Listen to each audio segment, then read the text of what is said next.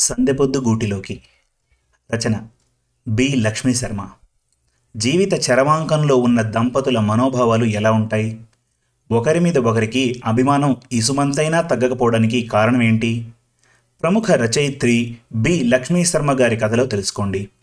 ఈ కథ మన తెలుగు కథలు డాట్ కాంలో ప్రచురింపబడింది. మీకు చదివి వినిపిస్తున్నది మనోజ్. ఇక కథలోకి వెళ్దాం. మాఘమాసం. అటు ఎండా కాదు ఇటు చలి కాదు. మధ్యాహ్నం భోజనం చేసి ఎండ కోసమని వాకిట్లో నొలకమంచం వేసుకొని కళ్ళు కనిపించని తన భర్తను చెయ్యి పట్టుకొని నడిపించుకుంటూ వచ్చి కుర్చీలో కూర్చోబెట్టింది సుగుణమ్మ. పత్తి తెచ్చుకొని పువ్వు ఒత్తులు చేస్తూ తను నేర్చుకున్న చిన్నప్పటి భాగవంతంలోని పద్యాలు పాడుతూ వత్తులు చెయ్యసాగింది. తొంభై ఐదు సంవత్సరాల సుగుణమ్మ. గేటు చప్పుడైతే ఎవరా అని చూస్తూ ఎవరది వచ్చింది? అంది అటువైపు చూస్తూ. హలో మా అమ్మ బాగున్నావా? నా పేరు శ్రీలక్ష్మి. నేను టీవీ ఆఫీస్ నుండి వచ్చాను. మీ గురించి తెలుసుకోవడానికి వచ్చాను. మీ ఇంట్లో ఎవరెవరు ఉన్నారు ఇంకా? వాళ్ళని కూడా పిలుస్తావా? అంటూ నవ్వుతూ వచ్చి సుగుణమ్మకు ఎదురుగా ఉన్న అరుగు మీద కూర్చుంది శ్రీలక్ష్మి. సుగుణమ్మ చూడడానికి చిన్నగా పొందికగా ఉంటుంది. అంత వయసు వచ్చిన పచ్చటి మేనిచాయతో నుదుట పెద్ద కుంకుమ బొట్టు పెట్టుకొని చేతి నిండా గాజులు వేసుకొని ఉంది. ఉన్నవి కొన్ని వెంట్రుకలే అయినా వాటిని చిన్నగా సిగముడిచి సిగ చుట్టూ పువ్వులు చుట్టింది. నోటిలో అక్కడో ఎక్కడో ఉన్న పళ్ళతో యాలక్కాయ నములుతూ నవ్వు ముఖంతో చూడముచ్చటగా అనిపించింది సుగుణమ్మ శ్రీలక్ష్మికి. పక్కనే ఉన్న ఆమె భర్త కొంచెం చామ నలుపు. పాపం కళ్ళు కనిపించక వయసు మీద పడిన ప్రభావం చేత మనిషి కుచించుకుపోయాడు. అతన్ని చూస్తే జాలనిపించింది శ్రీలక్ష్మికి. ఏంది బిడ్డ? మా గురించి ఏం తెలుసుకుంటావు? తెలుసుకొని ఏం చేస్తావు? మాకేమన్నా పైసలు ఇప్పిస్తావా ఏంది? చెప్పు బిడ్డ. ముసిముసిగా నవ్వుతూ అడిగింది సుగుణమ్మ. అవును మా అమ్మ మీ ఆయనకు వంద సంవత్సరాలు దాటాయి కదా అందుకని గవర్నమెంట్ వాళ్ళు వంద సంవత్సరాలు దాటిన వాళ్ళకు సన్మానం చేస్తారట. మేము అలాంటి వాళ్ళను వెతికి పట్టుకుంటే మా టీవీ ఛానల్ వాళ్ళకు పేరు వస్తుంది మరి మీ ఆయన గురించి నీ గురించి చెప్తావా? అడిగింది శ్రీలక్ష్మి. అట్లనా? అయితే నా దగ్గర కూర్చో అన్నీ చెప్తా అంది. తన చేతిలో ఉన్న పత్తిని పక్కబెడుతూ. దగ్గరగా వచ్చి కూర్చుంది శ్రీలక్ష్మి. ఇదిగో ఈయన నా పెనిమిటి. పాపం మంచోడే గాని కళ్ళు పోయినాయి. చెవులు వినిపించవు. అన్నీ నేనే దగ్గరుండి చూసుకోవాలి. అదేంటి మామ్మ మీకెవరూ పిల్లలు లేరా? మధ్యలోనే అడ్డొస్తూ అడిగింది. ఆగు నన్ను చెప్పని? అబ్బా ఈ కాలం పిల్లలకు అన్నీ తొందరనే. చూడు బిడ్డ నేను అంతా పూసగుచ్చినట్టు చెప్తా. మధ్య మధ్య నువ్వు నన్ను విసిగించావంటే నాకు కోపం వస్తుంది. ఎందుకంటే నేను మొదలుపెట్టింది మొత్తం అయ్యే వరకు నన్ను విసిగించావనుకో నేను చెప్పను. సరేనా? అంది. సరే అన్నట్టు తల ఊపింది శ్రీలక్ష్మి నవ్వుతూ. మా ముసలాయన నాడు చూసినావు కదా? మూడు నాలుగేళ్ళు అయింది కళ్ళు కానరాక పోనీ చెవులైనా వినపడతాయా అంటే అవి మొన్నటి నుండి వినిపిస్తలేవు అంటున్నాడు. ఇక నాకు ఇద్దరు ఆడపిల్లలు ఉన్నారు వాళ్ళేమో పట్టణంలో ఉంటారు. వాళ్ళకు పెళ్ళిళ్ళు చేసి పురుళ్ళు పుణ్యాలు చేసి వాళ్ళ పనులన్నీ అయిపోయినాయి. ఇప్పుడు అమ్మా నాయన ఎట్లా ఉన్నారో చూద్దామని ఒక్కసారి కూడా రారు. ఏమన్నంటే మేము ఒట్టిగా ఉన్నామా? మాకు ఉద్యోగాలు సెలవులు లేవు అంటారు బిడ్డ. ఒక కొడుకున్నాడు.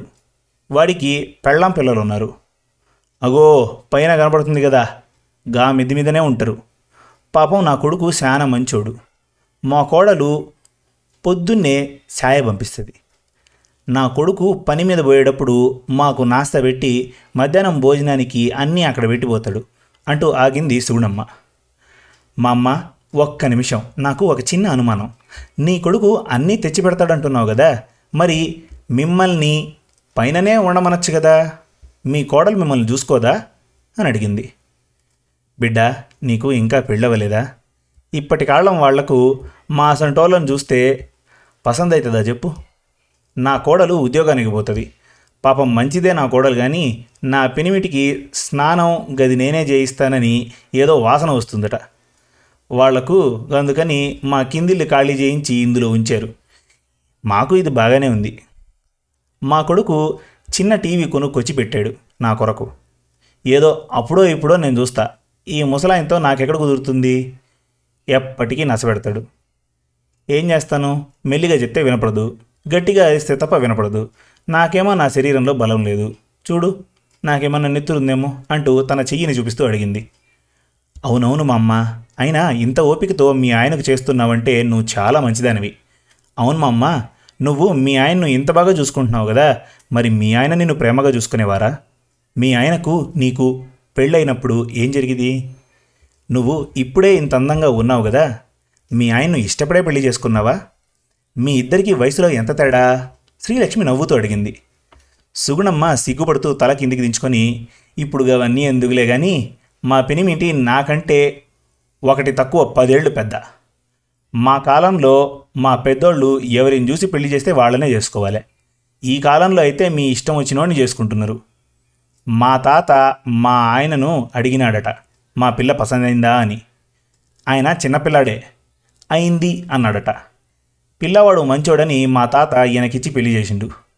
మా ఆయన దేవుని లాంటోడు. నన్ను చాలా మంచిగా చూసుకునేటోడు. మా అత్తనే నన్ను సతాయించింది.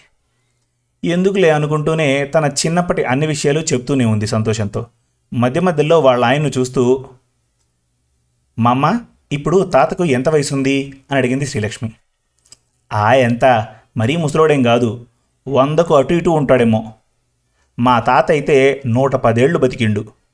ఆయన కండ్ల మొదట నేను పోవాలి అని దేవుడికి రోజూ మొక్కుతున్నా. మేమిద్దరం చెయ్యని పూజలు లేవు నోచ నోములు లేవు.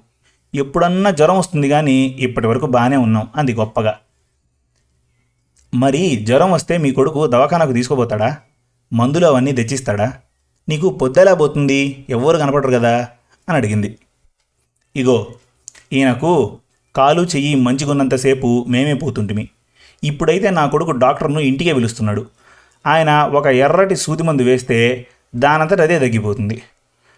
నాకు పొద్దెందుకు పోదు సంధ్యవేళగా అరుగు మీద కూర్చుంటాం. ఎవరైనా ఇంటి ముందు నుండి పోతుంటే వాళ్ళని పిలిచి మాట్లాడతా. సందెపొద్దు గూటిలోకి పోయేదాకా అరుగు మీదనే కూర్చుంటాము ఇక రాత్రంతా నిద్రపట్టదు. అందుకని నాకొచ్చిన పద్యాలు పాటలు అన్నీ చదువుకుంటూ ఉంటా. ఏందో పిల్ల నువ్వు అప్పటి సంధి మాట్లాడుతూనే ఉన్నావు.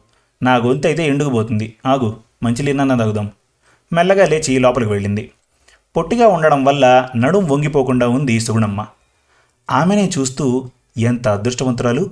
భర్త గురించి గొప్పగా చెప్తోంది. కొడుకును కోడలిని తప్పుపట్టకుండా సమర్థించుకుంది. కన్న పిల్లలు తనను చూడకున్నా వాళ్ళ మీద నిందలు వేయలేదు. పాపం ముసలాయన.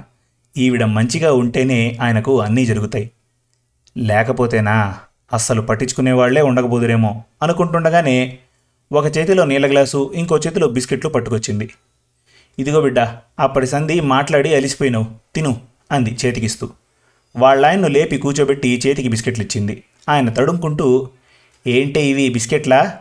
ఒకటే ఇచ్చినవేంది నాకు? ఆకలైతుంది. ఇంకో రెండివ్వవే అన్నాడు. అబ్బా ఉండా అదయ్యా ఇస్తున్నా నీకు అన్నీ తొందరనే అంటూ నాలుగు బిస్కెట్లు ఆయన చేతిలో పెట్టి నువ్వు తీసుకో తిను అవును మా ఆయనకు సన్మానం అన్నావు కదా మరి ఎప్పుడు చేస్తారు? నా బిడ్డలకు నా కొడుక్కి చెప్తాను. వాళ్ళు కూడా ఉండాలి కదా. వాళ్ళ నాయనకు సన్మానం అంటే ఎంత సంతోషపడతారో నా బిడ్డలు అంది మురిసిపోతూ. తొందరలోనే ఉంటుంది మమ్మ నీ కొడుక్కు తెలియజేస్తాం. అన్నట్టు నువ్వు మీ ఆయన పక్కపక్కన కూర్చోండి ఒక ఫోటో తీసుకుంటాను అంది. అయ్యో ఆ ముక్క ముందు చెప్పలేదు. కొంచెం ఆగుతావా? నేను మంచి తిరగట్టుకొస్తా ఈ సిగ ముడుచుకొని వస్తాను అంటూ లేవబోయింది. వద్దొద్దు బామ్మ ఇట్లాగే బాగున్నావు కూర్చో అంది. కళ్ళు కొంచెం పెద్దగా తెరుస్తూ బొక్కినోరు మూయడానికి ప్రయత్నిస్తూ ఫోటో దిగారు భార్యాభర్తలు. చాలా సంతోషంగా ఉంది మిమ్మల్ని చూస్తుంటే. అరే మర్చిపోయాను. ఇగో ఇవి తీసుకోండి అంటూ తను తెచ్చిన పండ్లు బ్రెడ్ ప్యాకెట్ ఇచ్చి ఇక వెళ్ళొస్తాను అంది. మంచిది. ఇట్లనే ఎప్పుడన్నా రా నీకు మంచి ముచ్చట్లు చెప్తా అంటూ నవ్వుతూ సాగనింపింది సుగుణమ్మ. శుభం. మరిన్ని మంచి తెలుగు కథల కోసం మన తెలుగు కథలు డాట్ కామ్ విజిట్ చేయండి. Thank you